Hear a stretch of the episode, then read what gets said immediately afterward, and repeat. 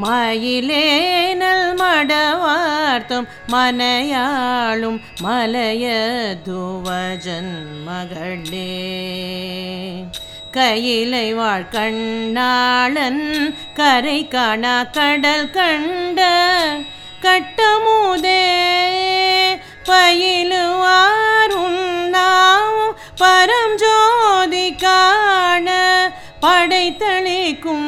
பரம்பொருளே துயிலாத கண்களும் தூங்காத மனமும் சுகம் காணும் சுடரொளியே.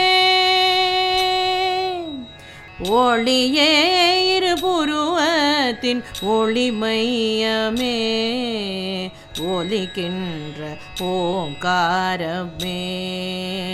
எளியேயன் இதயத்தின் இன்ப ஊற்றே இப்பிறப்பின் இருப்பிடமே.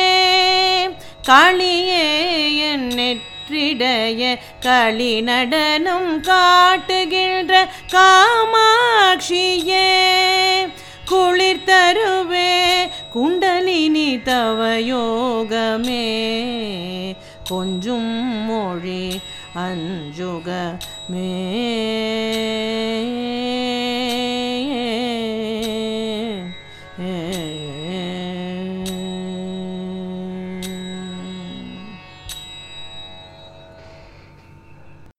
பத்தொன்பதாவது பாட்டும் இருபதாவது பாட்டும் சந்திரகவுன்ஸ் ராகத்தில் அமைந்துள்ளது. மயிலை போன்ற அழகிய தோற்றமுடையவளே மலையரசன் மகளே கைலைநாதனாகிய பரமசிவன் உன்னுடைய கண்ணாளன் உன்னுடைய மணவாளன்.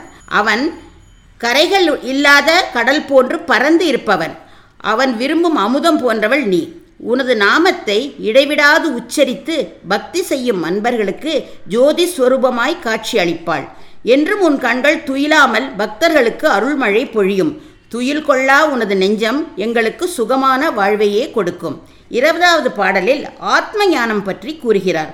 ஞானிகள் தமது உடலில் உறைந்து இருக்கும் குண்டலினி சக்தியை எழுப்பி ஆறு ஆதார நிலைகளில் நிறுத்தி தியானம் செய்யும் பொழுது இறைச்சக்தி எழுந்து ஒவ்வொரு ஆதாரமாக கடந்து இரு புருவத்திற்கு நடுவில் இருக்கும் ஆக்ஞா என்ற ஆதாரத்தில் நிலை பெறும் பொழுது அங்கு காமாட்சி களிநடனம் புரிய காணலாம். இது யோகிகள் ஞானிகள் அனுபவித்த வழி. மீனாட்சியே நீதான் என் இதயத்தின் இன்ப ஊற்று ஓங்கார ஒலி. ஒளி மையம் நீயே குளிர் தரு எனக்கு யோக சக்தியை அருள்வாயாக என்று கூறுகிறார்.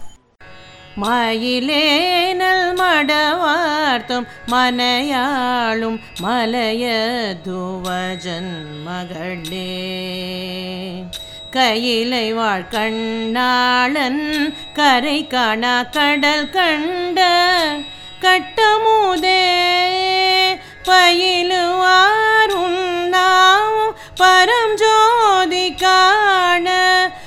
படைத்தளிக்கும் பரம்பொருளே. துயிலாத கண்களும் தூங்காத மனமும் சுகம் காணும் சுடரொளியே.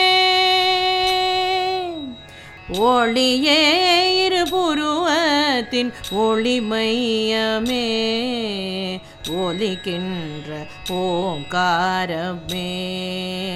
எளியேயன் இதயத்தின் இன்ப ஊற்றே இப்பிறப்பின் இருப்பிடமே. களியேயன் நெற்றிடைய களி நடனம் காட்டுகின்ற காமாட்சியே குளிர் தருவே குண்டலினி தவயோகமே. கொஞ்சும் மொழி अञ्जुग मे।